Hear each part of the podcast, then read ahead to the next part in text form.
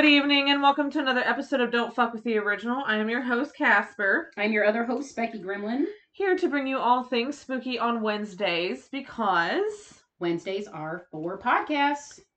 And guys, tonight we have a very special episode with uh, Mr. Andy Palmer, which we've had in the past. So excited to have him again. His movie Witness Infection, we kind of touched on last time, but we couldn't talk about it very much because it had not released yet.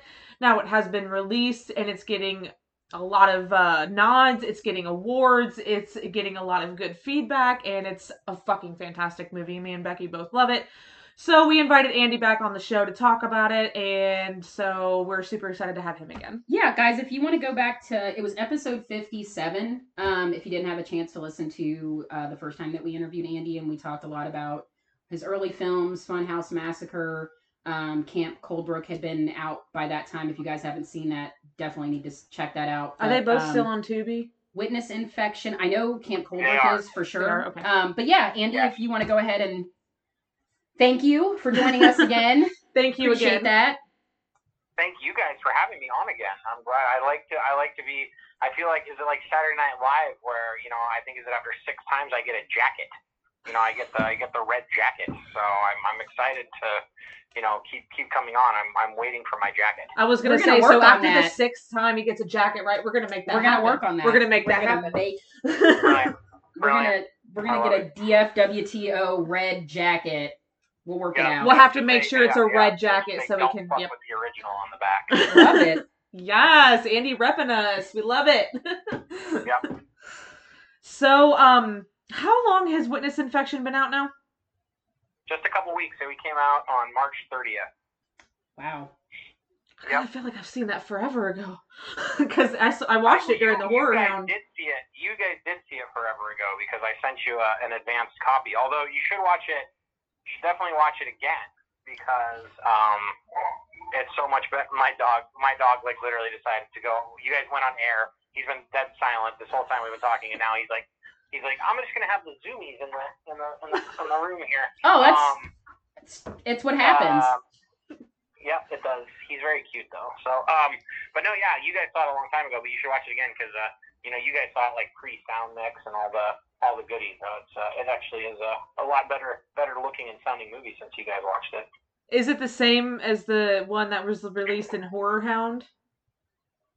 It is, yeah, yeah, yeah. Yes, yes. If you saw it, if you saw it at the Horror Hound, then you're good. Then you're good. I there. did. So, I did. okay, well then, then never mind. You don't need to watch it again. That was just me, just selfishly trying to like get two more, two more rentals. On Well, I like, do. I was gonna say, are rentals. you kidding me? I'm still, I'm still gonna pay money to rent that again to watch it again to support you. Well, you're you're too nice. You're too nice. I appreciate that. All right, Andy. So when you started your, um, you know, your thoughts for witness infa- infection. Oh my God. When you started and your, it starts. and it happened. That's- Um, when you That's started how I pronounce it. Witness infection. Infection. witness infection, Billy. that that Midwest accent. um, when you started your thought process through that, like where, what inspired you to write this amazing story? Because I love I the fact that it's literally mafia meets World War Z. Like, what in the world like got you to think of that? it, it, it was not me actually. I was I was but a I was but a man brought on board this already crazy train. Uh, this is the Witness Infection is the brainchild of uh, comedians Carlos Alazraki and Jill Michele Meleán, who are both uh, also producers. Uh, Carlos was our financier, uh, and uh, and they're both in the movie. So Carlos and I go way back. Um, he was, and if you guys don't know, Carlos is a huge uh, voiceover actor. Uh, he's the uh, the voice of Rocko in Rocko's Modern Life, and he's uh, Fairly Odd Parents, and he was the Yo Quiero Taco Bell dog, and um, he does he does. I mean, he's been in done everything. And then uh, and Jill Michele Meleán was on Mad TV. She was on Reno 911 with Carlos. So Carlos and I met on a web series, and then he was in the first movie I ever directed, Find Me. Uh, I flew him out to my hometown. Uh, had him stay in this like you know horrible hotel, the only one that we could afford, you know, for for our, our very modest budget. and then Carlos was in Funhouse, and so Yep. he uh, had written this project and then thought of me to direct it. So that's how it all came about. Is that he and Jill had literally put the whole movie together. Uh, they had cast, they were casting all their friends, their comedian and voiceover friends, and I was just kind of brought in to uh, to shepherd it. I think we had talked about Carlos a little bit in the uh, the last time we had talked because I I had mentioned how he pretty much uh, was a huge part of my childhood. like I Yeah. mean I I feel like I grew up with him. Like I had a Taco Bell T-shirt when I was a kid with the Chihuahua on it. Like I watched all those shows. Like I still have I have like Rocko T-shirts. Like even now as an adult. Like I'm I've- been such a huge fan of his. My dad and I are huge fans of Reno 911. I don't know how anybody could not be a fan of Reno 911. Yeah. That show is absolutely incredible. Um Yeah. and uh yeah, that's just great to hear that because that's what that was the thing that I really um well there were a million things personally that I loved about Witness Infection, but I did love the fact that um like we as we were talking before before we started recording that I'm I'm a big uh, stand up comedy fan and I recognized a lot of faces. Like I re- you know Gary Anthony Williams like right off the bat um you know and especially like comedic actors voiceover actors because that does kind of go hand in hand. There are quite a few actors that are either comedic actors or stand-ups that get into voiceover work um probably because it pays amazingly i've heard um I've also Yeah, I heard mean, that. Yeah, definitely. Uh, I mean, Car- like I said, Carlos Carlos financed this whole movie, so it, it must it must be doing. I'm not financing any movies, so he must be doing well. Um, but yeah, we had just we had some legendary voiceover. We had Tara Strong, who Yep. you know she's Harley Quinn and all the DC animated movies. She's My Little Pony. She's Powerpuff Girls. yep Uh, we had Maurice LaMarche, who's Pinky and the Brain and Futurama. Like you said, Gary Anthony Williams. We had Joe Reitman. Uh, Erinn Hayes, who's like an incredible, she's not a, a voiceover actress, but an incredible comedian. yep Um, we had Bret Ernst, who's, uh, you know, uh, uh, he lives Oh, in God. Ohio where you guys are. And, uh, i can't believe i forgot about bret Cobra Kai now. so, ding on me because i'm a Um, fan i'm a stand-up fan of it i'm a fan of his stand-up Yeah, so yeah stand-up, his stand-up's great, and it's uh, yeah, it's just one of those things like they were all connections of Carlos and Jill, and for a movie our size to have you know that talent, it, it definitely makes my job um, it makes my job easy when everybody's hysterical, and then obviously uh, uh, you have uh, uh, Rob Belushi.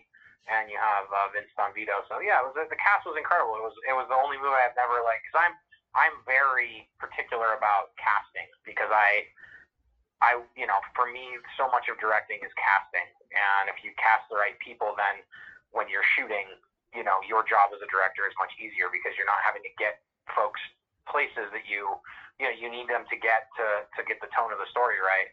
And so that was really, it was a scary proposition for me to come in not knowing anybody and them intimately knowing people, you know, and I had this conversation with them right before we shot. I said, I said, guys, I think the first couple days we need to be very cognizant of, um, you. These guys are all your friends, and so when like I call cut, they're gonna look to you for answers to questions. If something doesn't feel right, or you know they want to try something, they're naturally gonna go to you because they know you. There's a familiarity there, and I was like, I need them to come to me because that's my job.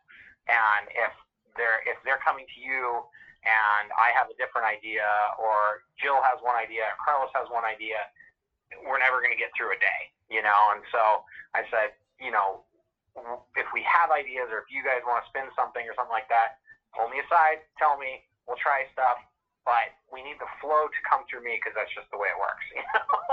so, and so they were like, okay, yeah, absolutely, absolutely. Uh, and that, yeah, and it, and, it, and it actually, it worked out. I think the, the nice thing was is that they were both acting on the first couple days uh, in that we shot. Both Carlos and Joe were acting in those days too, and so it was it, they were able to kind of like take on that role rather than the producer role right off the bat. And then we established a nice rhythm, and and then, and I established a trust with the actors, and then it was very easy. But uh, but yeah, I was really nervous about that.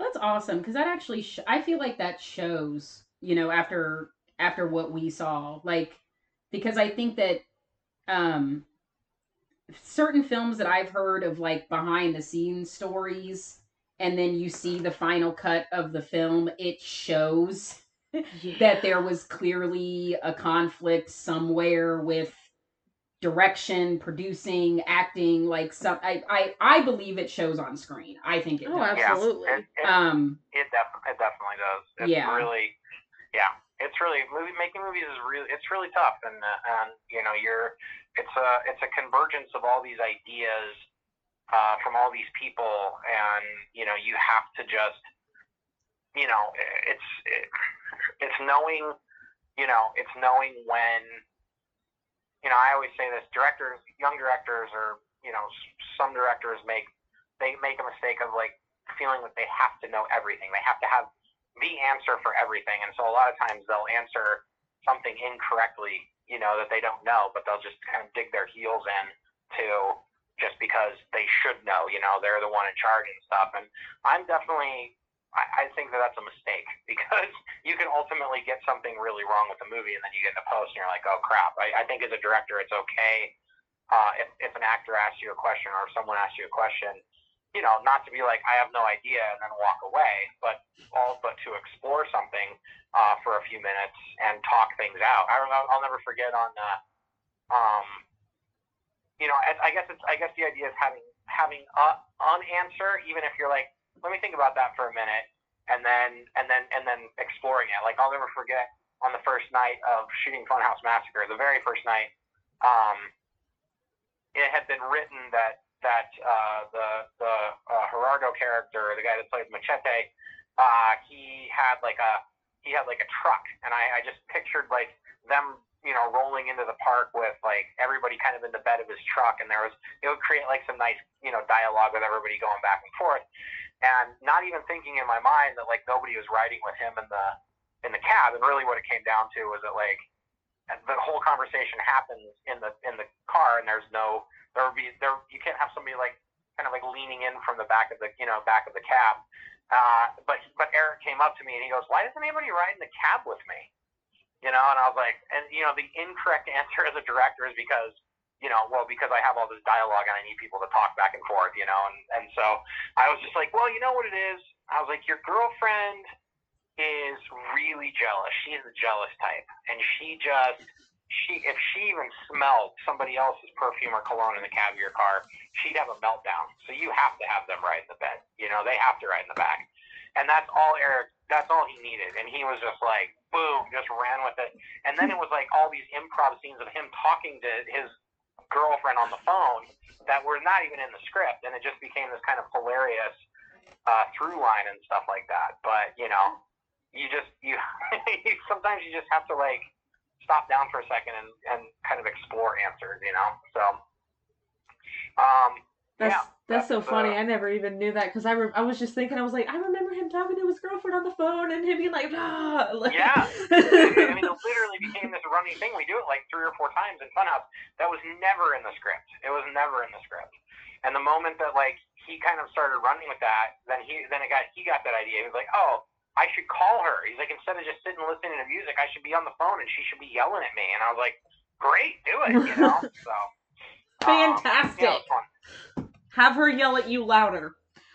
Right, exactly. Have the have this have the nobody on the other end of the phone yelling louder. So um, yeah, so it's just you know, I, I it's it's it's all for me. Making movies is all about just finding the right tone, and especially my movies that are a little, you know, they're a little wonky. I mean, this witness infection itself is the premise is it's. Ridiculous, you know, this idea of these mobster families accidentally witness relocated, they're at war, there's an arranged marriage, oh yeah, and the zombie apocalypse. And it's very hard to be like, totally, what are we trying to say? what are we trying to say here? You know? I And so love that though. I love that when I watched it, I was like, "There's it's it's everywhere." I love that this is just all over the place, especially how it Yeah. started, because you have these hunters that are just chilling, and then the guy's Yeah. eating this nasty looking shit, and all of a sudden he's like, "I don't feel good," and then you're like, "Oh no, oh no." Yeah. Yeah, right? like of course the zombie apocalypse would be started from food poisoning. It's some Absolutely. kind of like radical food poisoning. and all of the burping and farting that ensues. Oh my god. That was like I Incredible. that was never I had never thought of that. I I was in my mind was like, yeah, they're kind of zombies. I do remember talking to Jim Ojala, our effects artist, going, he's like, what do you want the zombies to look like? And I was like, I was like, I want them to be like rotting sausages. I was like, I want it to be like a bratwurst that's like, you know, and and I was like, not like the Bratzis from from yoga hosers, like not like rounded, but I was like, but I want that like gray, veiny, sort of bulbous, you know, like I'm and like say no more. And he like his his the zombies were exactly exactly like how I wanted them. It was amazing. But the burping and the farting and all that stuff, that was actually uh my my audio mixer, uh Dave. And he started like sending me these things like so this is a little, and, and I actually was very re- resistant because I was like, oh, it's kind of cheesy. But he just kind of blended it all together so funnily. I was like, no, that's hilarious. It's it's really hilarious. Like little things like when Mr. Georgeman gets killed and it's just like he falls and it's just kind of elongated fart, and I'm just like, oh my god, that's it's it's ridiculous, but it's very funny. Well, and it worked. It It, worked. wasn't like because I mean you can watch some movies can have dick and fart jokes and take it way too far. And oh, you mean every movies- single comedy about sex in the early 2000s? Yeah, yeah. Well, yeah. Besides, besides not another teen movie because that shit was funny.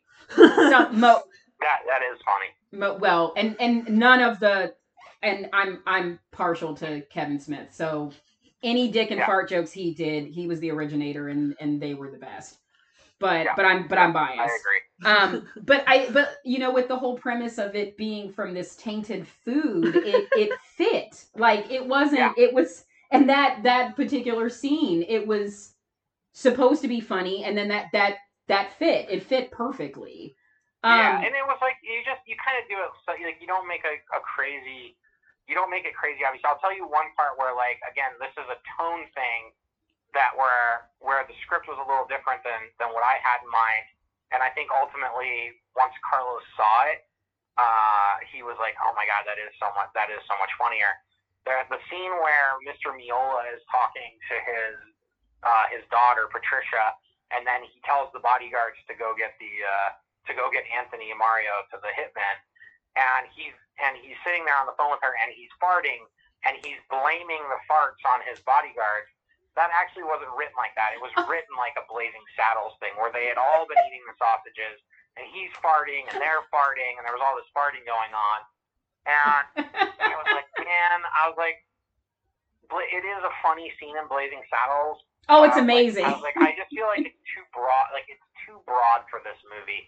And so I pitched Carlos this idea. I was like, what if he farts like twice, and he blames it on his henchmen, and they have to apologize for him farting? And he was like, well, that's pretty funny. And so like we did it, and it was really funny. And so, um, so that was one of those things where I was like, you know, the, in the script it was written a little broader, and I was like, eh, let's just let's rein that in a little bit. And I think that was kind of the that was kind of the thing that I was looking for tone wise was like, this is ridic This whole thing is ridiculous, but if we play it as straight up as possible, then that's where the humor will kind of come in. and it did i mean it worked Good. i it, Good, it worked for me i i thought it was hilarious um there was one scene in particular with a toilet seat that I remember. Oh, the one where Rob's sitting on the toilet, Yes. dude. I I thank you. That that is the scene I that sticks in my head more than anything else because I literally went, "What the fuck?"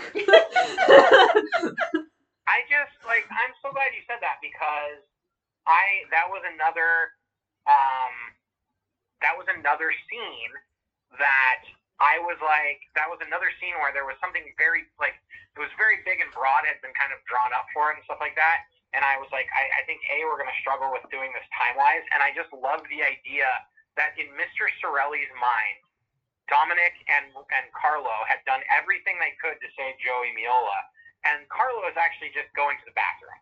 And so he's sitting on the shitter, and I picture him watching a dodo video, you know, of like a pit bull that was rescued by a parakeet. And meanwhile, there's like this mob brawl going on in the other, like in the other room, and he's just like, eh, I'm I'm good. I'm fine here. You know, like I just I thought that was hysterical, but I, I definitely hadn't heard anybody like go that. That was very funny. I thought it was Um, really funny because it was like it's it's it's one of those things like when you're when in a movie where like someone is so ready or not. That scene where I almost said Donnie. His name's not Donnie. his name is not Donnie Yeah, in that movie. What is his name in that? Kristian Bruun. I can't think of his name in the movie.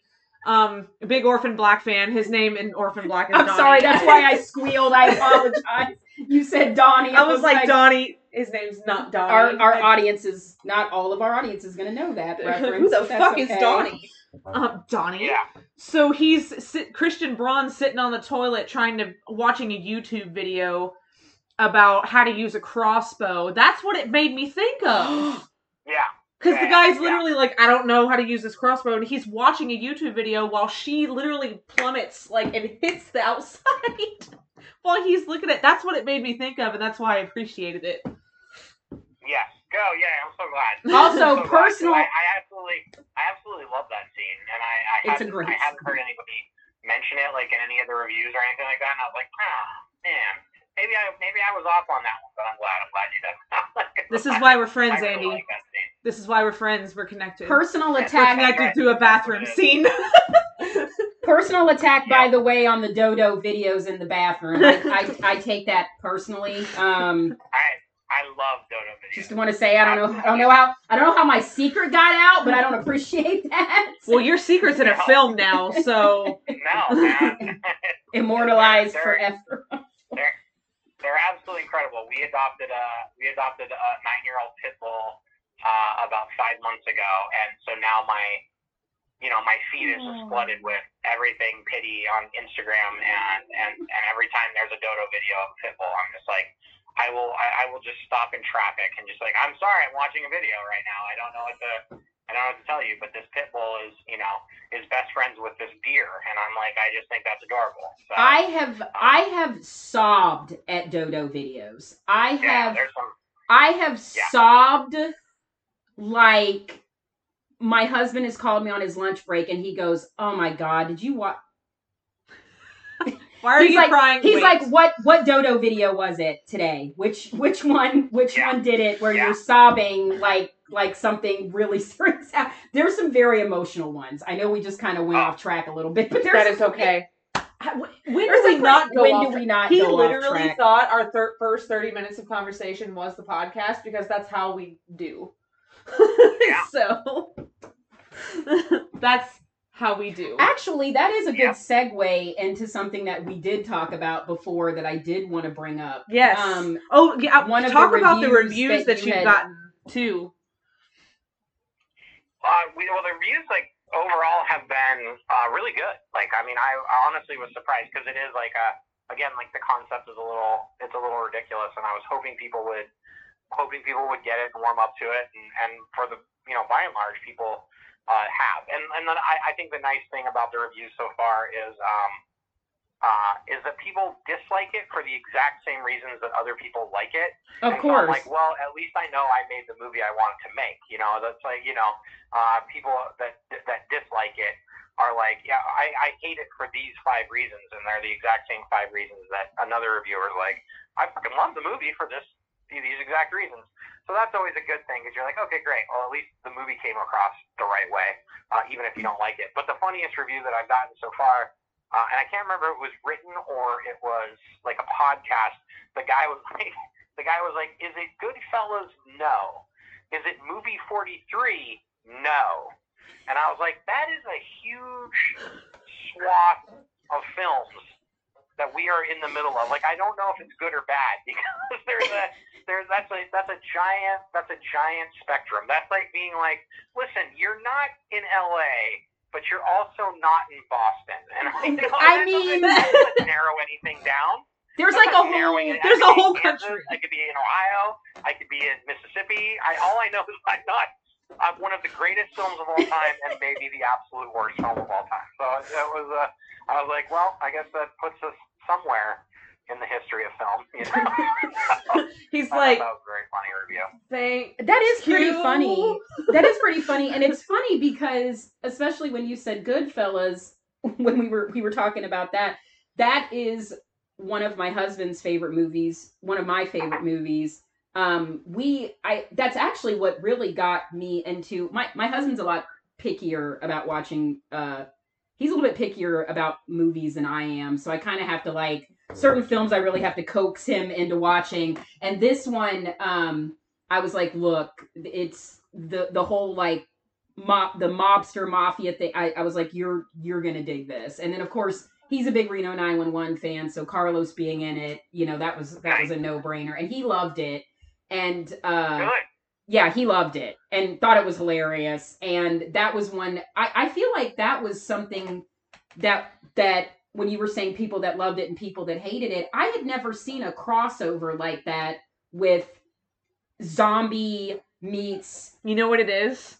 Goodfellas It's Goodfellas meets Zombieland. meets Zombieland. That's exactly basically. what it is. I mean, Yeah.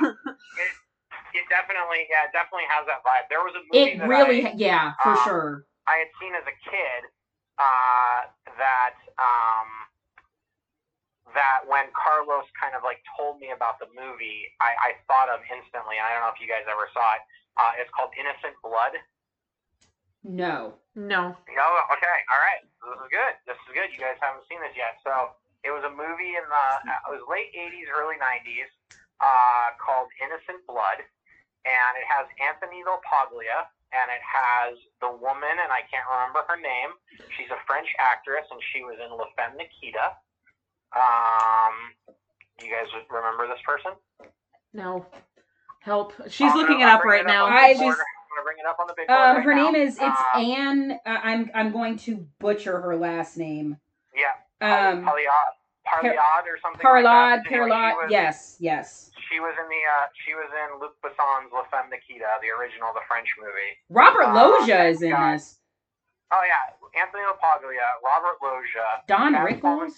Chaz Tim? Coates. Wow. It's got a and John Landis directed it, and um, Wow. and it is a it is a it is a vampire mobster movie. So basically, uh, Anne, Anne and we're all butchering her name. Anne Anne Parlod, uh, she plays a vampire, and she basically is uh, you know she's been around for hundreds of years, and she goes around biting people and killing them, but she kills bad people because she feels she has a you know she feels guilty. Uh, and then she she kills them because she doesn't like she bites them and eats them and then she kills them because she doesn't want to like spread the the vampire uh, virus at all. And she uh, gets into a row with Robert Loggia and bites him, and he fights her off before she can kill him. So he turns into a vampire, and the whole thing is him like he, he becomes like this this mob boss vampire. Uh, Wow. And, and then and then Anthony LaPaglia has to has to team up with uh, the vampire to, to stop them. Uh, it's a lot. It's a lot of fun. It, it's even played um, more straight up like horror than than Witness Infection, but like the idea of of it, uh, I was like, ooh, this is fun, and that was kind of the movie I went back to and and watched uh, again to try to kind of pull some ideas. I am definitely gonna have to watch this. Uh, you and your mob films. See, Andy, I to be honest with It's you, I don't like. It's like it's really it's really underrated. It's really I have to underrated. it it's a good movie, and it's actually kind of like it's pretty like it's got some good scares and stuff like that. Like it's uh, I think probably like John Landis's you know one of his more like you know kind of scarier movies and stuff like that. Like it's you know even American Werewolf was played pretty straight up, but it's it's um uh this one this one even has a little bit more horror element to it. So uh it's pretty good. It's I pretty feel like- good. I, I feel like it looks like since it was sort of played up that the uh, from the director of an American Werewolf in London, I feel like they it, it looks like they played off of that a lot. It, yeah, this is for something I've never heard of. Like that's int- well, and it's it's got you know I'm seeing the two guys from The Sopranos, so yeah, yeah, That's real. No, That's it's re- awesome. It's really, it's really good. It, I, it's a lot of fun. Uh, it was like I remember watching it as a, uh, you know, I was like a kid. I was probably like in seventh or eighth, eighth grade, and it was. It's a little bit mature. It's very like, it's like as Landis goes, it's like it's probably like a little bit more like it's mature. Like there's a there's a pretty decently graphic sex scene in it and stuff like that. You know, it's it's like it's one of his like more statesman statesman films. You know? so it's like you know, um, but it's uh, it's good. Well, thanks for telling me about it because I'm a huge John Landis fan. I am not I to- love John Landis. um, I don't like mobster movies. And I've never told you that, but I don't like Oh, mobster boy. movies. But I loved yours, like Witness Infection. I actually really liked it. Um, Becky introduced me to what's that? What's that movie? Bond, Bond, the one that Jennifer Tilly's in. Bound. Bound. Oh, Bound. Oh, man, I I could hardly Okay, stand that you guys, one. You guys know that. You guys know the whole backstory about Bound, how like how it got made and stuff like that. Well, no. Do you? I Okay. do, but Yeah, yeah, go well, go ahead. You're fine. If, So for people so that don't know, it's directed. It's the it's the first feature that the Wachowski brothers directed, or now the well, now Lana and I, I don't know the other sister's name. Um, so I guess Wachowski sisters now. Um, but um, they had sold a couple screenplays. They had sold Assassins that Joel Silver bought, and they had pitched Joel Silver The Matrix. And Joel Silver went apeshit, and he loved the script, and they were going to make it. But Warner Brothers did not want to hire them to direct. And so they basically they were like, "Well, let us prove to you guys that we can direct the movie." And so Warner Brothers, I think, had Bound and Turnaround, and they uh, and they basically gave it. It was like a proof of concept movie for the Wachowskis to direct The Matrix. And the movie is fucking awesome, man. The like movie- it's like See, like, here's the Warner problem. The mo- the that- movie's Warner good. Sat in that screening room and been like, "Holy shit, you guys are incredible." The movie's amazing. I it's It's just amazing. not my cup of tea. It's kind of like Dunkirk. Dunkirk is extremely no, boring to me, 100%. but as a movie, Yeah. it's fantastic. Like, and I told Becky that I'm like, I as a movie, it was a great movie, but I was extremely bored. Like mobster movies just don't do it for me. and they don't for Yeah, a lot of people. I get you. I get you. But like, yeah, but you look at like the like the visuals that these guys pulled off in like a straight up thriller, and the movie really never leaves the. I don't think it ever leaves the apartment building. Like I was just so blown away at like how like how they were able to kind of capture like make this apartment building everything seemed interesting you know like if you look at the premise of the movie it's not a it's not a, a, a complicated plot it's a very simple plot and uh i don't know i just thought they were it was brilliant in the way that they executed that and then um you know but i understand i understand what you're saying No, It's I do agree uh, with you though. Like, I'll I'll give props to it. Like, I will watch Oh, yeah. Innocent Blood too because it sounds super interesting. But I'm just I'm like I always tell people I'm like it's not that I don't think it's a bad I think it's a bad movie. I just it doesn't do it for me. Yeah. Yeah, no, I get it. We all have like our genres that like um you know, that we're just like we just kind of like, eh, so that's not that's not my genre, you know, or you're just like you just you, the movie can be the best movie in the world. You're like, hmm, it's not really for me, you know. Uh, I'm I'm that way, and I think we've all talked about it before with P.T. Anderson films. Like I recognize like how genius Paul Thomas Anderson is. Oh my! Oh, for Oh, whatever thank you. Oh I- my I God. can't get- I can't get into his movies. Oh my God! Thank you. Thank you so much for saying that. She's like I feel seen. because you know and you because you have well and then i'll just say it there are certain he has I feel stupid, but what are some of his movies? he has fans that are such assholes and will just well you just don't get his no no i get Right. it. I get it. I got it. Yeah. i just can't. Yeah, I, it, it Like, is- I mean, I, i i'm not yeah, an idiot like not not taking anything away from him because it's like his like I, I I sit there like I watched I watched uh the year that that There Will Be Blood and that the No Country for Old Men came out. Like AMC used to do like the all the Best Picture noms. They would do it all the night before the Oscar or the day before the Oscars. They would they would play the movies all in one day. So you buy like a ticket for like fifty bucks and you could watch all the Best Picture movies in one day. And that that year I went and did that, and I remember watching um, No Country for Old Men and There Will Be Blood. They were back to back, and I hadn't seen either one of them before then. And I was like, it was for me. No Country was like this perfect example of like there was zero to me. There was zero ego in the movie. Oh, Everything yeah. was like everything was at the behest of the story and the character. Everything that was created was for the story and the characters.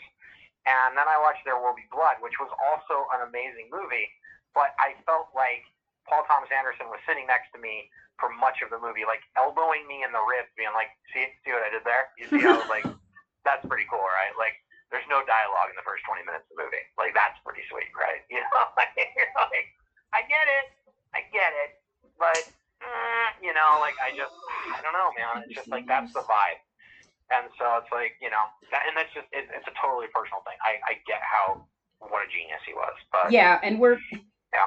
we're not bagging on. I was like, we're not because I will. I will. Well, no, it's like I was saying I wasn't bagging on Bound either. Bound is a fantastic movie. It's just not for me. Well, no, it's a Yeah, it's yeah. a certain genre. Well, no, but I was gonna say, um, I I think the only one on the list that I that I leave off is uh Boogie Nights because Yeah, I I mean I actually I like that movie. Boogie a Nights lot. is great. I I love that It's movie. Well, honestly, my favorite of his movies is Punch Drunk Love. I think Punch Drunk. I I love Punch Drunk Love. Punch Drunk Love is a good, it was- I yeah. haven't seen it. I, I- thought it was. I thought it was. It's great. been way too long since I've seen it. Um, but I Yeah. I did really love Punch Drunk. I just, but you're right. Like there, What other it's movies funny does you he said do? um Inherent Vice I could not get through. I couldn't even Yeah. finish it and that really hurt because I love Joaquin Phoenix. Um and There Will Be Blood was yeah, when you were saying it was it's so funny that cuz No No Country for Old Men I felt like was a masterpiece. Like It's that movie masterpiece. that It's movie had me on I was so on edge that entire movie. I thought I was going to have a panic attack like but like in a Yeah. good way. I don't I know that's that doesn't even make sense. But um it makes perfect sense. people that know that movie get it and they understand what I'm saying. Um There Will Be Blood was like I couldn't I wanted to have a panic attack in a bad way. It just it it was it was just uh and and Daniel Day Lewis is oh, I love him. I love him but whew, it was exhausting. That movie was Yeah, exhausting. it's exa- yeah. It, It's not a bad movie. like- It was just It exhausting. was like it was like while No Country felt like for me like No Country felt like an effortless like I, I it was effortless for me to get through it and but you're 100 percent right where it was just like like the the scene where Chigurh is talking to the guy behind the counter. There's no music in that scene, and you're and the whole time, the first time you watch that movie, and it doesn't because you know what happens. You never get that experience again.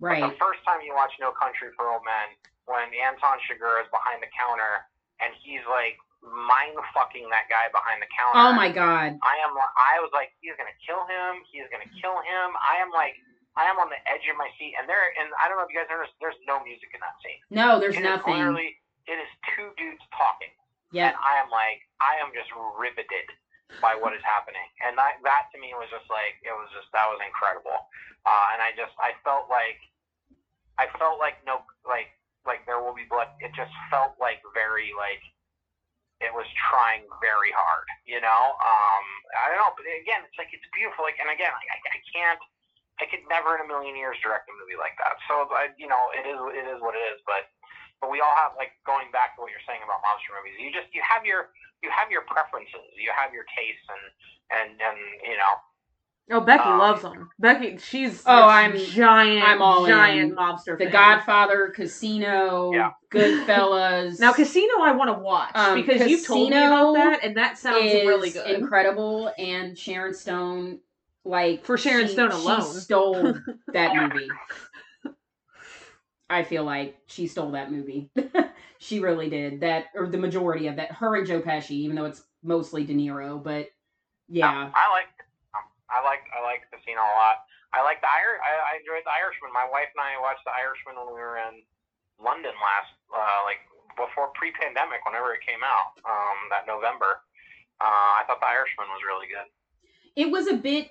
Um I do feel like there could have been a couple of scenes that possibly could have been cut down a little bit.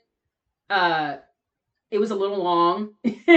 um, but I I I overall really enjoyed it. I just thought that there Yeah. were there were some scenes like that just really could have been like okay, that there's like again like the no dialogue. Like I don't know why no dialogue stretched on for 20 minutes. Like I get it, Yeah. but that could have we could have cut that down a little bit. But that was good, and I really liked the story, and I and I didn't, you know, I, I you know bringing about a new audience. Not not many people around our ages knew a lot about the Jimmy Hoffa thing, and you know I had to ask my dad about a lot of it because he's like, oh yeah, that was a whole big, you know, because we didn't know. A lot of us don't Yeah. don't have any idea unless you you know may may have learned it a little bit a little bit about it in school, but you know, Yeah, I didn't. I mean, I- you you heard the name right. because it's, it's it's referenced so many times, but I didn't know. I really didn't know the story about him at all. Um, and uh, yeah, I, thought I thought it was very interesting. I, I enjoyed it. I, I mean, those guys are all just such powerhouses, and I, I loved that idea that you know, you know, it's like you do these you do these wicked things, and and and karma's gonna get you one way or the other. Oh, other. yeah. You know, um, you know, it's. Uh, I, I I remember I read an article about Joss Whedon a couple uh, a couple weeks ago, and it was that was kind of the that was also kind of, kind of the illusion was that like you know if you if you treat people a certain way, you know it's gonna catch it's gonna catch you one way or the other, you know, and and and it's either gonna catch you. You know, it, it's either it's either going to catch you going, you know, on your way up, or it's going to catch you on your way down. And, and I, you know, I think that's uh, I think that's very true. Um, is it like you're, you know, when you're powerful, you know, it may not, it, it may not be catching you, but the moment that that people don't have that fear of you anymore, you know, nobody's going to be looking to give you a hand on the way, you know, on the way down. So Harvey Weinstein. Yeah, Yeah. Weinstein, exactly, exactly. you can't you- you know, yeah sure. you don't hold that anymore people aren't afraid of you anymore and they're just like yeah well you know Ew. you don't have that power so you're, Yeah. you're H's are here. ill. yes Harvey is ill. yeah big time ill Ill. um oh yeah gross okay so we do not need to segue into that guy or joss whedon because Oh God, no. because gross. Um, but um, back to witness infection. I Yeah. wanted to talk about um how much I loved Erinn Hayes and Tara Strong's characters. It- I know. More so in the fact that I hated them. Like Yeah, yeah. they were so I'm I'm one of these people that love when there's a character that you just despise so much and then they get it in the end. Like it Right. just I've seen so many movies like that where like in the beginning I'm like Oh, if the killer don't get them, or if something doesn't happen to them at the end of this movie, because I Yeah. really hate this character, and especially Agreed. Tara's like she she's so brilliant, and she made that she made you hate she made you hate her. I know I was like, please be a good kill scene. please. Erinn, Erinn was, Erinn. They kept, and it was so funny because Carlos kept going. I think because because uh, Patricia didn't have, uh, you know, she doesn't have the the meatiest role in the movie. You know, you kind of see her at the beginning and then you, you catch her at the end and stuff like that. And Carlos kept talking about when we were we were getting going. He was like, "Yeah, I'm gonna have Erinn Hayes." I'm like, "Erinn, you sound like a fucking CBS sitcom right now. Like she's gonna come and do this movie for two days." I was like, "All right. I mean, listen, Carlos, I trust you, and you know, we'll find somebody when she tells us no." Uh, and then she said yes, and, and then and then you know she she actually you know called us up and she goes, "Hey, I have some ideas." She's like, "I feel like they're you know like she's like I think we can add a little something for Patricia that like just." You kind of get where she's coming from, and because he's, she's like she feels very like one note right now, and I was like, okay. Uh, and then she came up with that whole idea like the confession scene with Father Mike, and I love that scene do too. so damn funny. Oh my god, I love she- that scene. that was all. That was that was all Erinn. Like she was just like the whole like David's bridal thing. I still every time I watch the movie, and she goes, "I walked into David's bridal. I mean, what you know, what's David gonna do? You know?" And I'm like, "God damn it, that is." uh, I just laugh. There's two things that I laugh at every single time still, and I've seen the movie after editing it thousands of times. I love when she goes, I walked right into David's bridal. I mean, what's he gonna do? I think that is so funny. And then there's the other scene, I put it in the trailer too, when Carlo reaches in and he looks at the gun and he points the barrel down his face. Oh Jesus! Christ! and, and he's like quick and put it down I, every time. I still laugh at it because the the delivery from Rob was so was so funny there. So, um, yeah, yeah, that Erinn is amazing. I, I, I she's a, and and Tara is too. I've I've actually been lucky enough to work with Tara a few times on some of like Carlos's like short form stuff, and every single thing that she's ever done with him is just she's just she just owns it. She's so good. So. Oh, I wanted to uh, tell you before. Do I, a, I want to do a version of because she's great. You know, she's a she's a huge voiceover artist. Yes. I want to do a version of Roxanne with Tara, but like she is like she plays like a voiceover artist, and then she like she like falls in love with a guy, but he falls in love with her best friend, and so she has to like play her best friend, you know, like in different in like different voices and stuff like that. uh, because Roxanne's my favorite movie of all time, so like everything. I, I would love- version of I'm into that. Oh I'm my very much God, into what a great Roxanne would do it very concept. Do it. Yep. Can, is there a GoFundMe page? I know, I'm- Exactly. I'm You guys for know it. Any super wealthy people? Because we could get this going right away. Um, Andy, do you have a PayPal? yeah, yes, I do. As a matter of fact. He's like, You as a matter of fact. PayPal, pay, PayPal, Andy Palmer At. No. That's right. That's right. um, Andy, I wanted to tell you before I forget to off track on uh Camp Cold Brook. A friend of mine the other day, I told her we were interviewing you for Witness Infection. And um, I said we interviewed him before for Funhouse Massacre and Camp Cold Brook. I'm like, which were two absolutely fucking incredible films. And she watched Camp Cold Brook and she absolutely fucking loved it. And I just wanted to Oh, tell you that. Well, tell her thank you. Hey, I'm so glad she liked it. Uh, I love Camp Cold Brook, and I'm so glad. I'm really glad. Um, yeah, that's. Uh, I don't know. I, you know, that one. That one has a lot of. I, I love that one for a lot of different reasons. You know, working with Joe Dante and and Chad and Danielle were amazing, and then getting to work with Mikey Reed again and uh, uh, and Eric uh, or uh, uh, Courtney Gains and stuff. So yeah, well, I'm a big fan. Big fan of that one. that movie that movie along with like witness infection like it it took two things that are close to my heart like for me personally and i've said this before a lot but there's there's always something not just me but of course with other people like if you have a personal connection to a movie it makes it all the more special because it's something that you can connect to and uh Yeah. Camp Cold Brook with the whole. I mean, I've been su- I've been a big fan of all the you know Ghost Hunters, Ghost Adventure, Oh, you yeah. name it. I've watched all of them from the first episode, and uh, it it took the best elements of that and and put Oh, it into nice. Camp Cold Brook, and then Well, was Again, Grave with- Encounters meets Friday the 13th. Right, It was right. absolutely perfect. and then um with witness infection with again taking like my love of like the mobster movies the mafia movies i mean even to to you know i know we keep circling back around it's like six degrees of goodfellas but um you know the end of it, it's sort of like at the very end of goodfellas because we know it's based on a true story henry hill and Yep. and uh he goes into witness protection at the end of the movie Yep. and Yep. you know, there's that whole thing where he talks about, you know, I ordered spaghetti and I get noodles with marinara sauce, and you know, it's Is it- this secretly a sequel? so it like no, but like really, that was that was the that was the very me and my husband both. It was like the very first thing that popped into both of our heads, like, oh, this is hilarious. Like how Yeah. it just kind of circled. I mean, like literally circled back around to Goodfellas, them being in witness protection. The um just Bret Ernst's character. I mean, just that like meathead. Yep. Yep. He Uh, just the played. brother, yeah, the, the meathead brother. God, he you know. played that.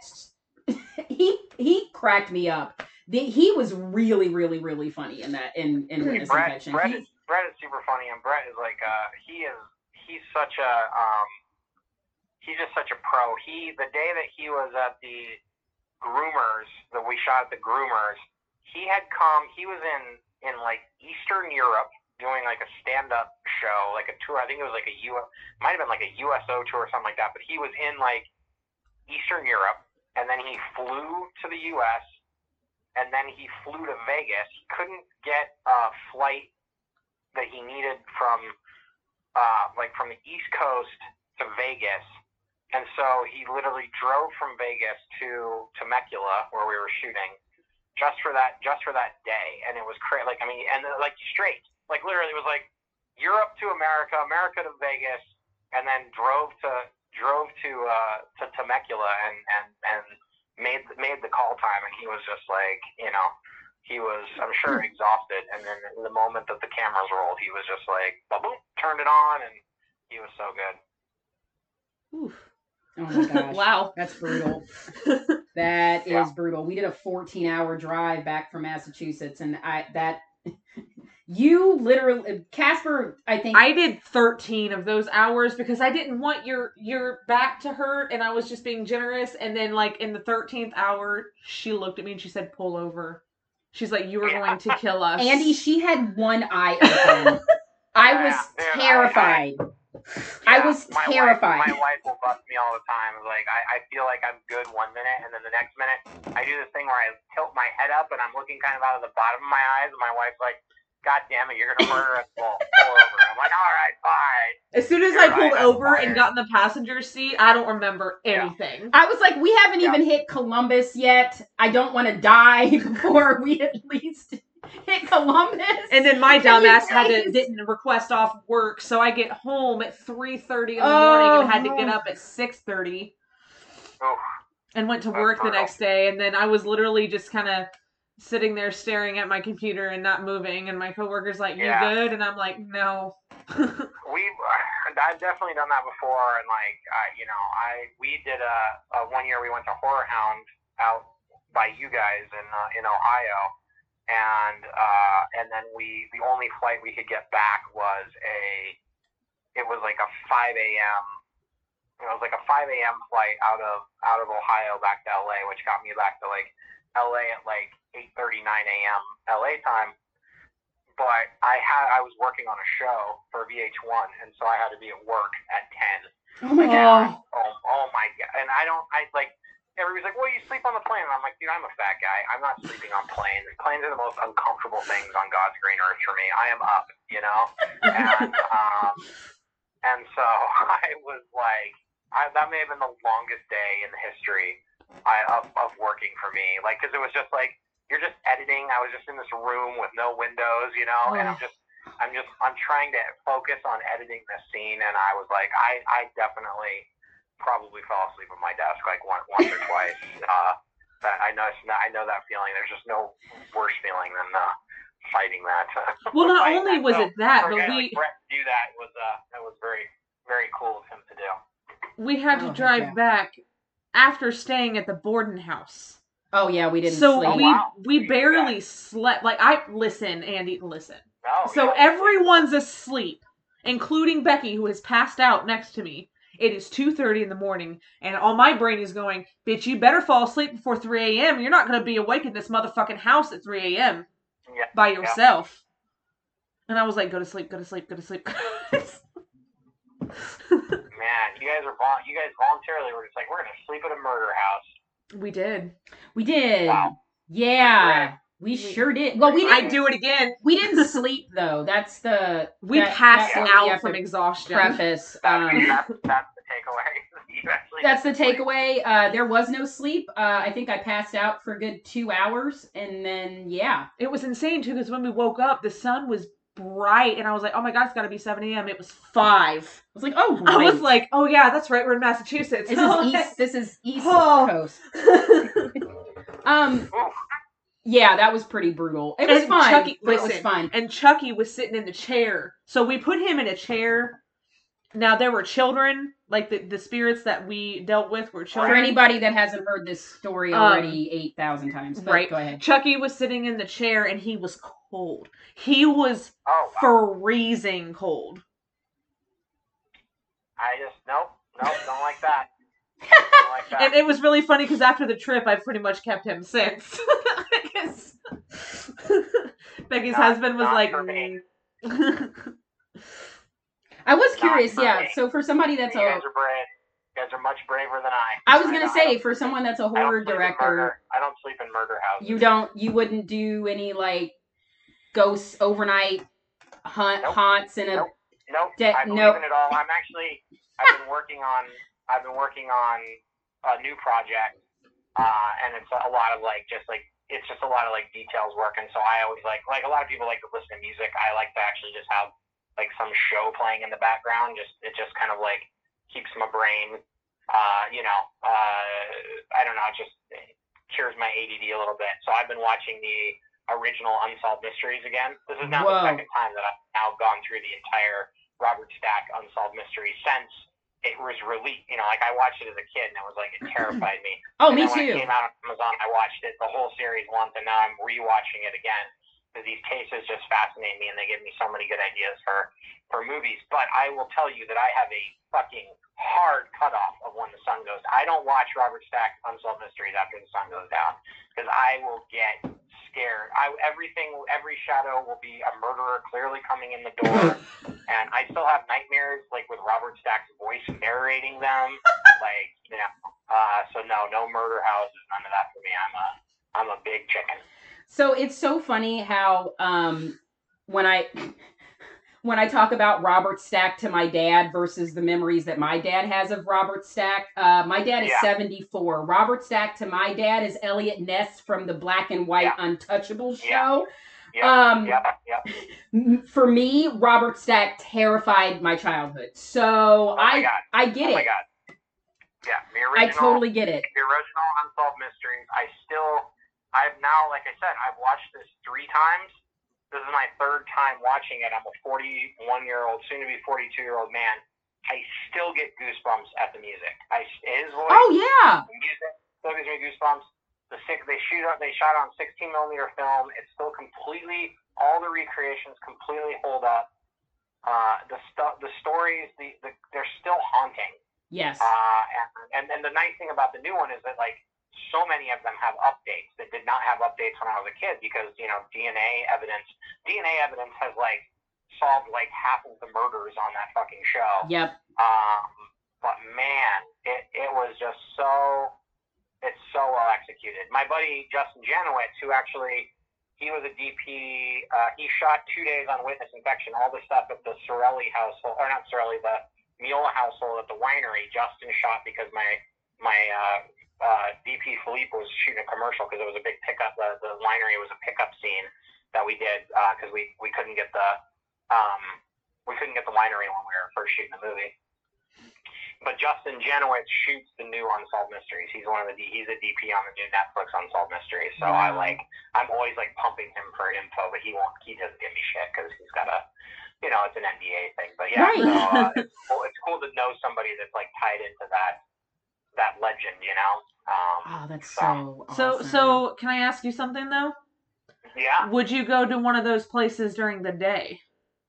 No, no. Well, no. I go to like the Lizzie Borden house during the day. I don't like haunted houses. Like I don't like like things that jump out at me um, at all. I don't go to like even at Universal Studios where it's like child's play. I don't. I don't. No, I don't go to those because I don't think like things jumping out at me.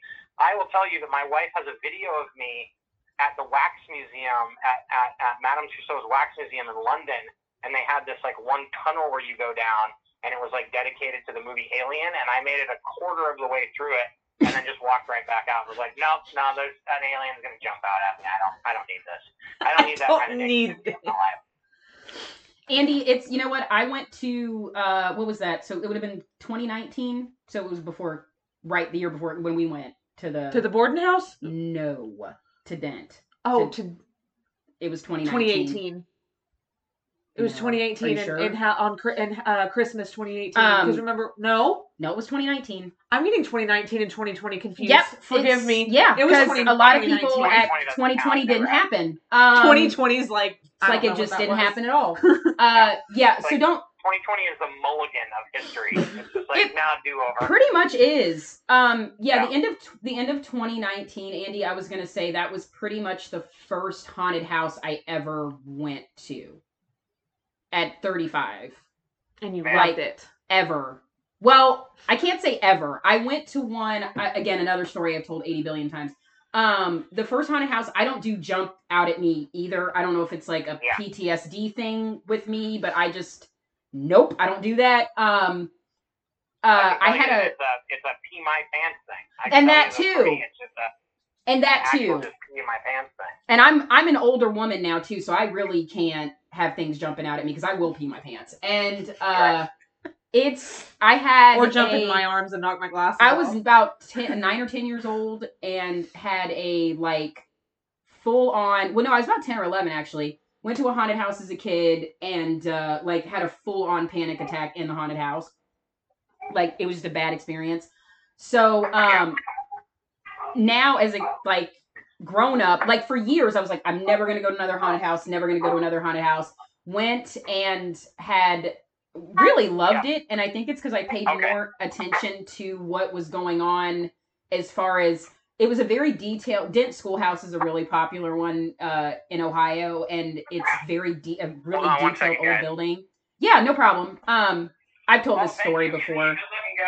But um just for our listeners like dent is a really detailed haunted house and i was so much more ingrained with what was going on in the background that i didn't even pay any attention to any of the scares and then if anybody actually was getting scared that made me laugh so it was like it helped with I jump at the noises. The noises are so loud, they catch me off guard, and that's what makes me scream. And that's what makes me jump. The whole fucking time she's behind me, literally doubled over, sobbing, laughing. And I'm like, I'm not even scared. It's these fucking noises. They're so loud. They scare the shit out of me. But it wasn't just you because there was a group behind us and it was almost the same exact thing. It was every time somebody would jump out and I think it was like a group of teenage girls and it was just every time just every time they were screaming and they were screaming at everything for some reason as scared as they got, I guess it displaced how scared I was, so I just laughed the whole time.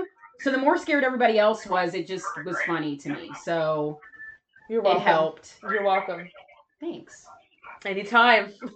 And I want to go back now, but I mean, I'm gonna we hold all miss off. haunted houses. I'm gonna hold off with it because I know some haunted houses are opening back up again, or will be by the time. I mean, I don't know. This October, most more most people should be vaccinated by then, so it probably won't be as. Much I of would a be problem. comfortable if as long I'm still kind of into the mask thing right now. I would be comfortable doing it in October if people still wear masks. I'm down for that too.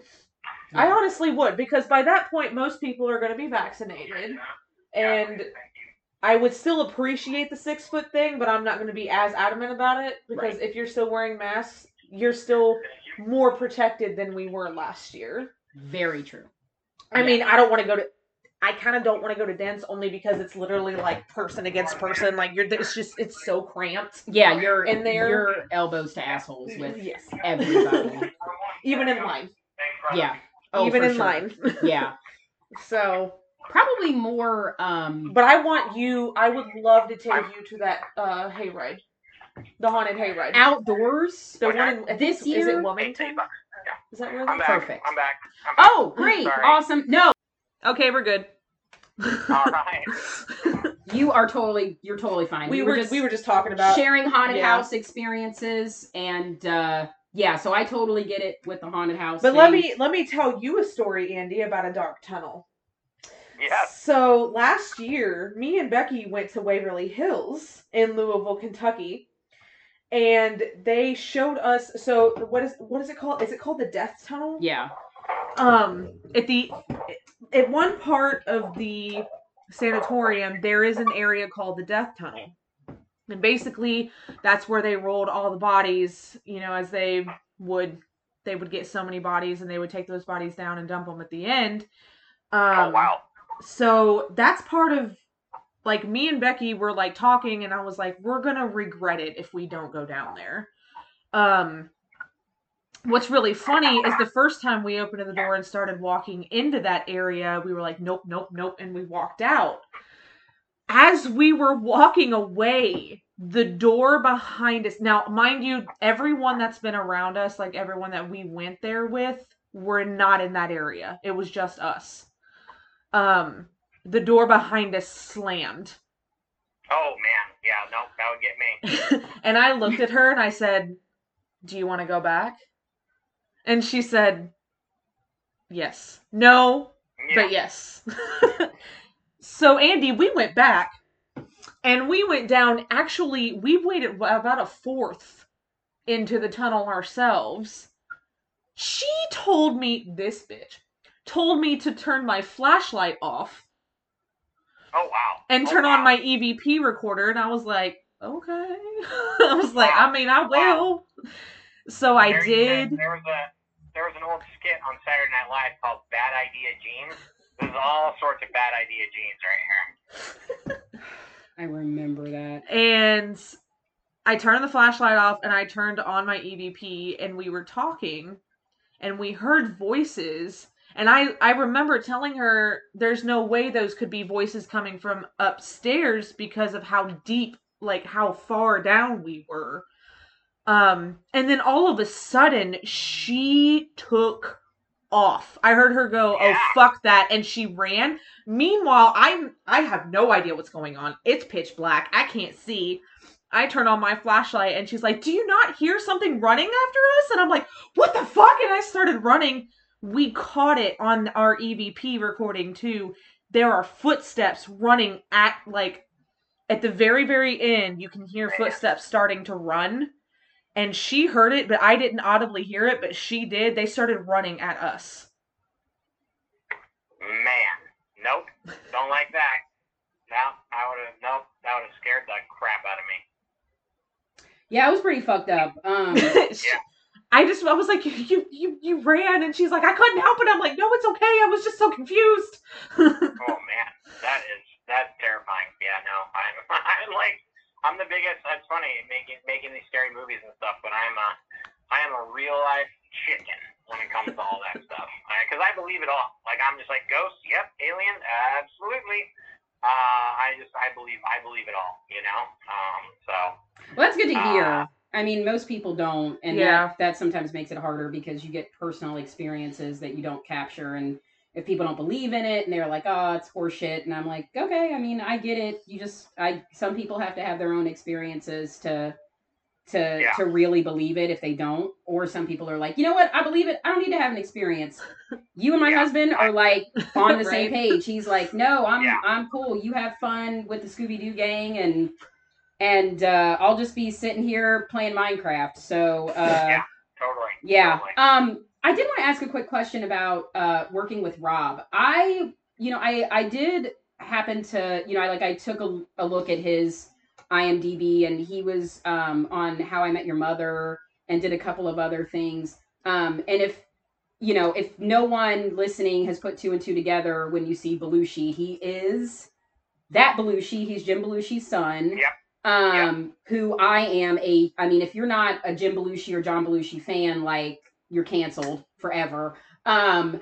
that is the So- true cancel culture. true. Um, what was it like work? I mean, I he like I said, I was not. This was the first thing I ever, ever, ever saw him in. I, you know, I, I, I, I watched a little bit of How I Met Your Mother, but um, I wasn't familiar with him prior to this. How was it like working with with him? Yeah, it was it was really it was it was interesting uh, working with Rob. I like Rob uh, a lot, and uh, Rob, you know, just like just like Jim and just like John, uh, you know, he he's trained at Second City, and so he is like a master um, improv uh, improvisational actor. Uh, he, I think he teaches at Second City, um, Oh, wow. and uh, uh, and so he's he, he's an incredibly smart guy. And um, but the thing was about Carlo was that Carlo is the he's the the audience in this movie. You know, every every movie has to have the barometer of where the audience needs to be. Uh, you know, every there's a there's a character in the movie that's like, yep, you're the you know you're the audience right now. You know, and um, and so Carlo is he plays it very straight. And Rob has some really funny moments, but he's not outwardly funny in the movie. He's very subtle in the movie, and I think Rob was not used to playing that type of role. I think Rob is used to being the really funny guy. And so a lot of like when we were working together, especially at first, he kind of like, Is that you sure that's it? We're good? I'm like, Yeah, man, nailed it. It was great. Um and and he was I think like a little reluctant, like he was worried that he wasn't coming across, across very well and stuff like that because I think he's just used to playing much more much more broad, much more funny and stuff like that. Uh, and then when we had our cast and crew screening, he came up and he's like, "Yeah, that um, shit, man, that works." And I was like, "Yeah, it, it, it does. It, it works," you know. Um, so it was definitely it was a challenge in that respect because I think it was it was not a comfort. I think it was harder for Rob because all of these other all of these other comedic actors were completely in their comfort zone, and he was maybe not in his.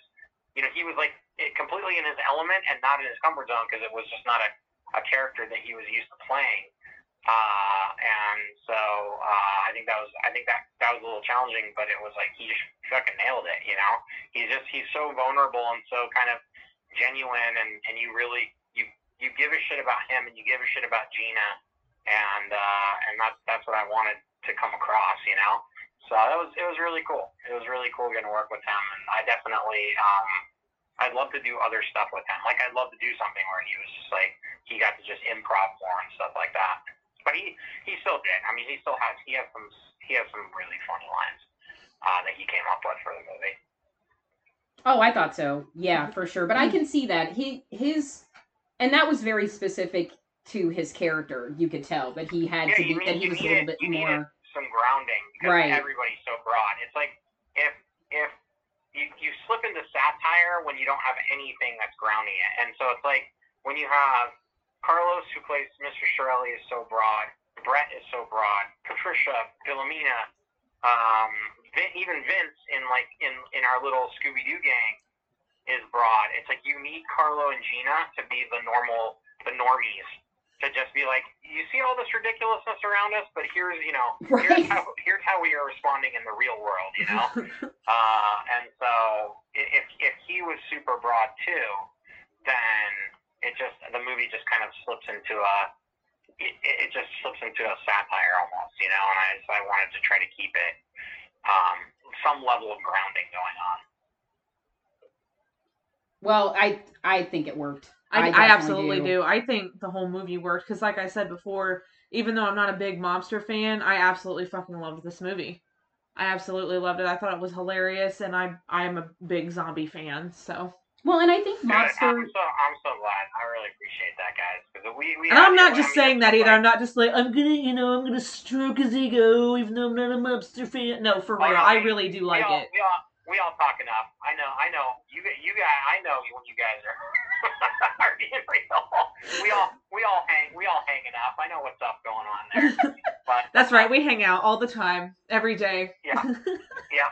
But uh, but no no I, I appreciate it. You guys are you guys are always the best. And yeah, it is. It's a it's a fun movie, and it was like it was such a it was kind of the perfect you know perfect thing. It was it was it was interesting coming back for me as a director because you know it was definitely a smaller movie than Cold Brook and Funhouse as far as like budget goes, and so it was it was interesting to go back to like those challenges of doing a you know a much lower budget movie um, where everybody's just kind of rolling up their sleeves and and you know you don't have a crew member for everything. It's just everybody's kind of a Swiss Army knife, and you know Carlos, you know Carlos, who's you know completely funding the movie out of his out of his own pocket, is the one that's sitting there, you know, during the the the the car process scene at night, you know, just rocking, you know, he's he's just rocking the car back and forth because you don't have another, you just don't have another body to do it, you know.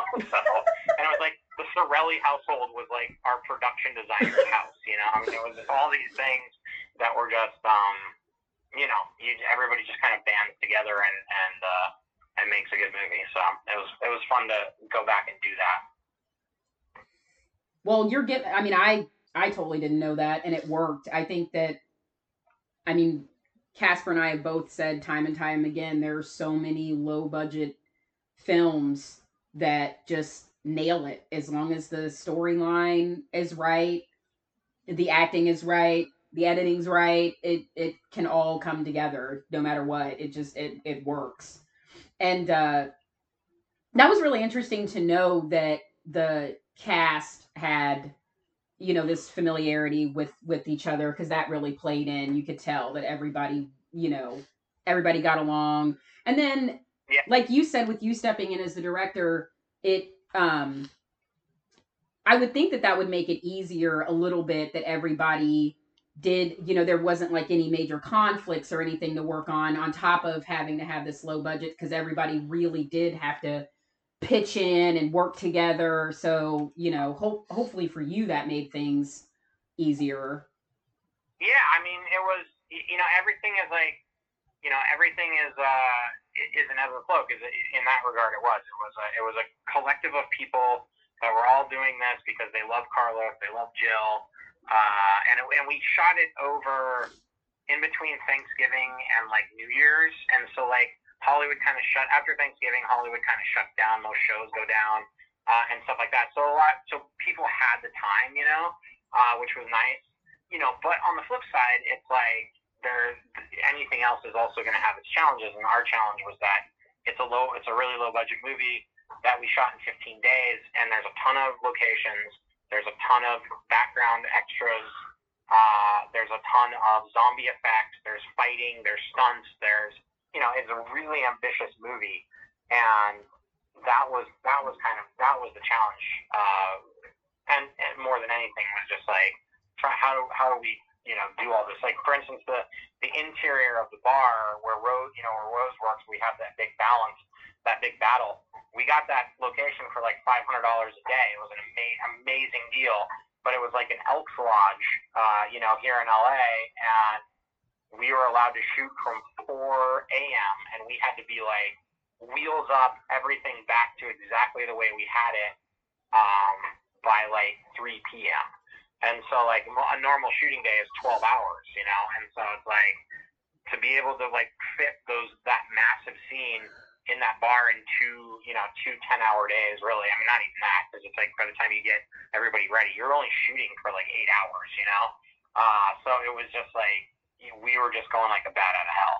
Uh, I remember the last night, which was was the last night of shooting, was at the winery, and it was like the scene where the, the the zombie goes into the water, and they're all tied up at the dock, and the whole thing with Mr. Sorelli and and Carlo. It was a ton ton of pages, and Car and and poor um, Rob, he had a he was actually he had he did have to work because that was a pickup. That was like after uh, the new year. And so he was going to be on, I can't remember what show he was going to be on, but he was going to be on some show and he had like a call time um, at like 10 a.m. And so he had to be out by 4 a.m.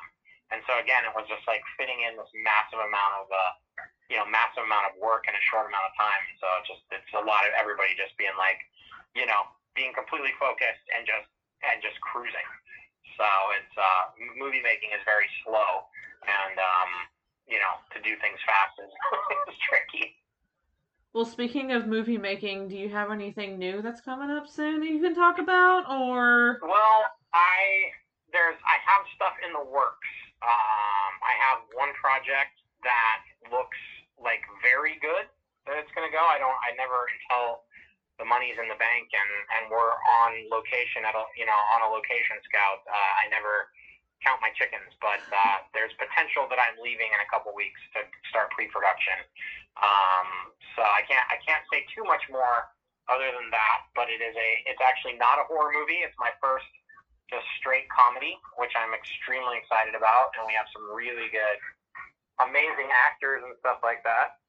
Um, so uh, Mhm. I'm hoping it goes. I'm hoping it goes. I think I think it's gonna go. We're we're just in those like last contract phases, and then I have a couple other scary uh, scary movies um, that are looking pretty good too. But I can't talk too much about them. So so the answer is yes, but I can't say too much. yay, we get to have you on Yeah. again. You're getting closer to the jacket. I know, right? I know. I'm getting. I, I, well, listen, I'm I'm getting really close to that jacket. I'm feeling pretty good. Imagine him wearing that jacket on on set though. that would be I, I'll wear it. Oh, I'll wear it. That would be pretty dope, and we would hold you to it. I'd Just be like, saying. pictures, pictures, please. Just saying. Absolutely. It's, it'll happen. I'm ready. D. What was it? Would just like? Would it be like the initials? Would be like D T O on the back. You know? No, D T F O. D. Wait, don't. D no DFWTO. DFWTO. No, D- D F D F T O. I don't know how to spell. what is it? D F W T O. yes.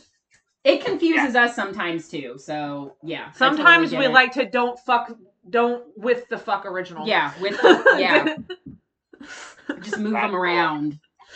That's real cool. well, did you have anything else to ask him? Um actually yeah, there was I did I did have a question as far I mean and this has this I, I know we've gone off the movie a little bit, but what we did talk about the movie, I was really excited to talk about, and if anybody hasn't seen Witness Infection, you must see it. Um, did you say it was on Tubi? It is on No, no. Witness Infection what is it streaming on? It just it's on all the VODs. So All I- the VODs, uh, okay. iTunes, uh, Fandango now, awesome. Vudu, Amazon, uh, Google Play, Microsoft, anywhere you can rent rent cable, all the cable outlets and stuff like that. Awesome. Is it bad that when Awesome. someone says fan- Fandango, I immediately do that stupid thing at the beginning of films that they used to do? Fandango, Yeah. all the movie tickets, all the Oh, movie Why tickets. did I forget? I actually forgot. Oh my god, this is it's been it's just been too long that we've all been in a theater that I completely forgot about that. It just kind of like went out of my brain. Um are there any movies that I know you mentioned um Innocent Blood, definitely going to watch that. Um are there any other movies that you've wa- that you watched as a kid that you think or that you can think of that maybe inspired any past movies you've done? I like that. Oh question. yeah, I mean for sure. Um, all I mean all of them because I'm just like a I'm like a pop culture nut, you know. So it's like all of my movies are really just other movies, you know, repackaged. I mean, I'm not, Love you know, it. I'm not a tra- I'm not a trailblazer. I'm the exact opposite. I'm like, oh, this is. I mean, I will describe things to people, you know, when we're like getting ready to shoot, and like, oh, this is the scene from blah blah blah when blah, you know, when blah did this, you know, like I, I'm, um, I'm all about that. So, I mean, yeah. So we were talking about unsolved mysteries earlier. Camp Cold Brook, the um, was completely when Chad walks up at the end of the trailer for Haunt Squad. That was completely inspired by Unsolved Mysteries because Oh my god. Robert Stack would come out and it would be like this blue light behind him. and Yes, the fog, Yes. And he would be like, for every mystery, there is a, you know, maybe it's you, you know, maybe it's you and stuff like that. And so that scene where Chad's like, you know, Chad's like, we take the, you know, we take the, uh, the illogical and make it logical. That was a complete fucking rip off of Unsolved Mysteries. So like that, that's one right there. Um, Love it. what else? I mean, um, I'm trying to think of like, well, I mean, Funhouse Massacre is a complete when when Deputy Doyle shoots Rocco. That's a complete ripoff of it. of Raiders of the Lost Ark. In the script, it says Doyle's Raiders of the Lost Ark moment. um, so you know that when that script was a when Funhouse was originally written, um, that the scene between Doyle and Rocco was supposed to be this giant brawl, and all these people join in, and he throws like some guy into a like a uh, a pile of kegs, and the kegs like explode, and they're like, I mean, it was this like completely intricate, and we just we had not not not the time or the budget to remotely do that. Uh, and so, you know, you just have to start picking your battles. And so I sat there with Ben, the writer, who he also played Doyle. I said, man, this is our this is our Indiana Jones moment. This is where you think it's going to be a big brawl, and he's just going to shoot Rocco dead with one shot, you know. and and so that's what that's what we did. So yeah, I mean, my movies are completely inspired by uh, by other movies. I'm a I'm a pop culture nut. And it shows. I, mean, love that though. I love that so much. Well, and you and I are close enough in age that your movies, I that was that's kind of what framed my question is because your movies I picked up on that immediately because I'm a, you know, born in the 80s, raised in the 90s, so I mean all Yeah. all of that pop culture stuff from early 90s, late 90s into the two I mean I was that shaped all of my childhood. So Yeah. at this age now, almost 40, when I watch stuff that I remember from shows that I watched when I was a kid, I was like, oh my God, I re- that that was from this, or that was from this, or that was from this movie. Yeah. I personally love that. I, I think, and it kind it, it sort it like brings you back to that moment in time. So I, I Yeah, I picked mean, up on that and loved it. I mean, you know, and listen, it's not, it's nothing, you know, it's nothing new. It's, um, you know, when you start, you start to see, you know, you start to see older movies. I mean, even if you watch the Manda, if you watch the Mandalorian now, which is fucking brilliant, but then you watch like old Kurosawa stuff, it, it's, it's, it's just that's that's what Mandalorian is. It's like a, it's like a Kurosawa movie. It's you know, um, and so it's like you you take the you know you take the elements of these amazingly classic stories and then you just adapt them into you know the story that you're you're telling now um and you know God, it, it, it sometimes works really well it sometimes works really well i think a mandalorian is brilliant you know yes. uh, you know john carter i mean you look at like john carter of mars was a was a huge,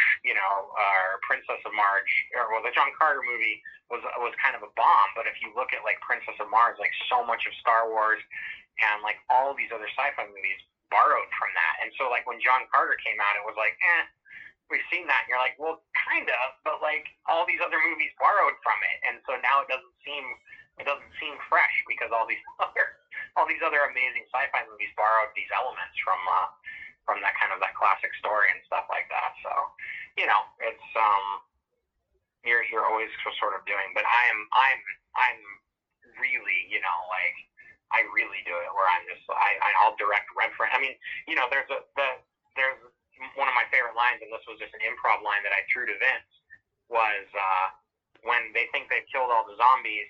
Um, the la- the boyfriend comes from behind the counter, and Rose, you know, cocks the gun, and he goes, oh, Raiders of the Lost Ark, because it's that that's it's that moment again, and then it clicks, and he goes, oh, Temple of Doom, and that that in Temple of Doom, they they they do that trope again. Indy reaches for his gun, and it's not in his holster. the two guys are with the swords, and so he has to like fight him. And so I'm like, you know, that's just like I just I do that shit all the time. I'm I'm I'm abusive with. it. Yeah, but I love when movies do that. I love when movies reference other movies to the point where it's blatant too. I love when they yeah, do yeah. That. and again, like that's the kind of stuff where it's like we, you know, some critics that like shit on witness infection. That's the stuff they shit on. They're like, I don't understand why everything has to be meta and and and you have to like reference all these other movies, do your own thing. And I'm like, fair enough, yes, but that's just not me. So like, I just, you know, I do what I do. Oh, thanks, buddy. My dog. I don't know if my dog's a genius or not, but he just turned on my light in my office. Just literally, he was like, "Dad, the sun's going down. I'm gonna turn on your light." He's a you." Oh, genius. oh, genius. So, Genius dog. um, yeah. So, yeah, no, I think, and I thank you for uh, for seeing that and recognizing that because, yeah, I I I, I lean into it pretty hard. so, so, Well, I do. I love it. I do too. Good. Well, thank you, Andy. This was amazing. Um, thanks for coming back on again. We really appreciate it. Um, no, you guys are the best. Uh, any anytime, anywhere, I'm there. You guys Oh. are awesome, and I love your show, and I um, you guys are just the best. So. thank you. Andy, stop, stop, stop it, Ron, stop. Levio, Just don't be going down to any more tunnels, turning flashlights off anymore. You know? Like, I- no. Uh-uh. I- She even wanna- said to me, I- she I was want you like, guys I to be don't. alive so that I can get the jacket. you know? Exactly. She even said to me, she's like, I don't know what came over me to tell you to turn that off. I'm like, when you told me to turn off my flashlight, I was like, okay. Hey, we got we got an experience though, didn't we? Woo! Something something happened. So It did. You got that. You got well, that. something happened to you. I was left in the fucking dark. I was like, why are we? Yeah. Why are we running? Something Why are you running? Why are you running? because there's footsteps That's, coming that's after me. really. I think tunnel. that's a healthy way to. Look, I think that's a healthy way to look at it. You know, I'm sure like the people on Titanic were like, well, we got an experience. you can't say that we didn't have a hell of a ride on the boat. Not at all. that was yesterday, though. yeah, it was. That was So yesterday. that's that's funny. Shout out to the Titanic and uh, the How many- anniversary. wait a minute, let's see. shout out to the- 1912. Um, Let's not do this nine. math. 109 years, Let's not 109 math years. right now. Um, but yeah, thank you. We appreciate it. Can't wait to have you back on. Everybody, if you haven't watched, um, Camp Cold Brook is on Tubi. so was Funhouse Massacre. Yeah, is Camp and- Cold Brook's on Tubi. Funhouse is on Tubi. Yep. I think all my movies are on Tubi or Amazon Prime for free, except for Witness Infection. Right. So, Uh, but Battling the Kane, Find Me, Alien Strain, if you if you if you so desire, uh, they're all on. Uh, they're all on there for free. I told you I enjoyed Alien Strain, so that was. You did. I love I, Find I, Me. I really so enjoyed much. Alien Strain, so. I I you know man, Alien Strain. I, it has it has a it has a place in my heart, but uh, that was a, that's a whole other. You could, we could do a whole other episode on that. Sure. We'll do we'll do like the Chronicles of Andy Palmer in every Yeah, single we'll episode. a- and you Oh just- man, That- wow! My mom will be like, "Oh my god, this is great! this is what I worked for my whole life." And that'll be it. It'll just be my mom. That's the audience of one. Thanks, Mom. Shout out to mom. Yeah, shout out to Mom. Ah, too funny, too funny. You're like, listen, Andy, we were gonna do that Chronicles thing, but our viewership dropped ninety-seven point five percent. hey, we were number ten in Iceland. That's great. I love. My wife and I are. We're talking about doing our next like trip to Iceland. So I'm gonna. I'm gonna be. Evidently, what you're telling me is I'm gonna be huge there when I get there. Everyone's gonna be like, "Oh my god, it's land Andy in Havana Palmer!" del Snooker, I'm gonna be huge there. Especially if you wear that jacket. Yes. I will. I will be wearing that jacket. I, I'll have to. It's very cold. Oh gosh, I'm so- no! okay. I was like, I was like, don't die! I was like, I'm o- that's, I'm that's okay. what did it. That's what did it. All right, Andy. Thank you so. Thank right, you. guys. Sorry, what? I no. I said all right, guys. I was. I was signing Oh. off. Well, th- Andy, thank you so much again. Of course, we'll have you again. Can't wait to see your new projects coming up. Of course, we will 100% support And good Harry luck. Dang, and good luck with everything.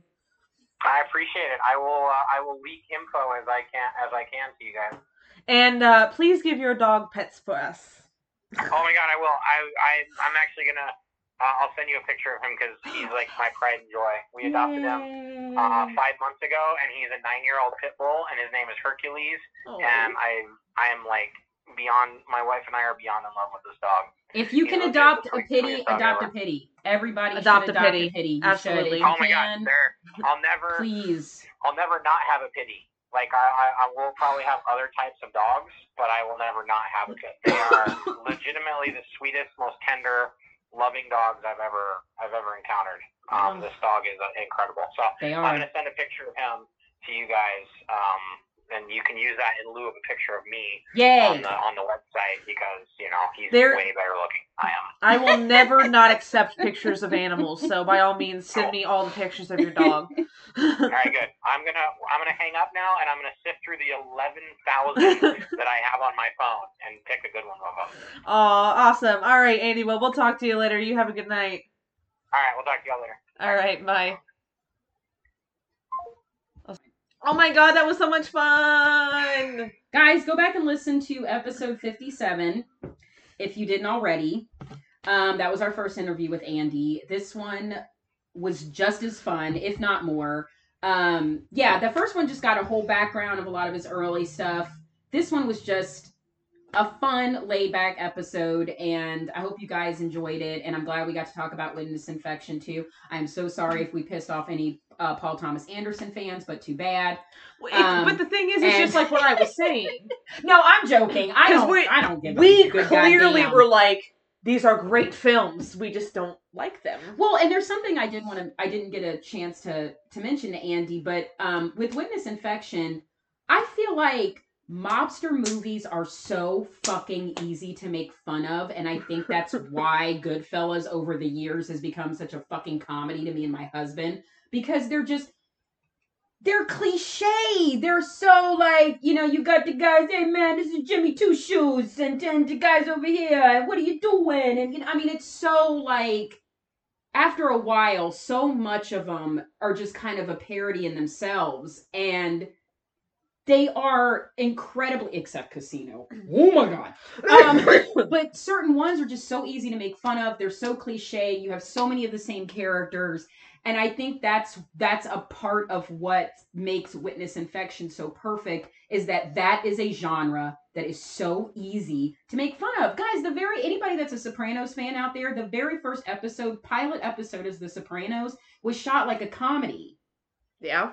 It was shot like a comedy the show got darker as it went on. And there's, but even as dark as the show is, I know there's episodes I watched I still fucking laughed at. And it wasn't supposed to be funny.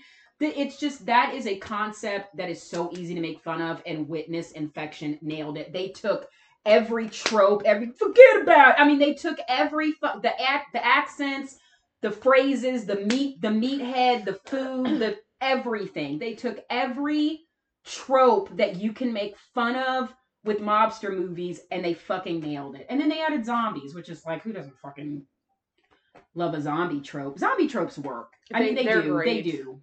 They really are. Zombie tropes are great. Are you a knock? Are you or are you not a knock? I'm so fucking. If I speak in fucking Japanese, are you a knock? Are you selling Bibles? fucking.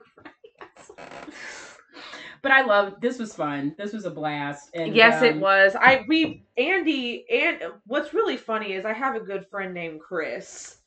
Um, at Horror Hound, he had he had uh watched one of his movies prior, and at Horror Hound they were screening Funhouse Massacre because Robert Englund was there, and um.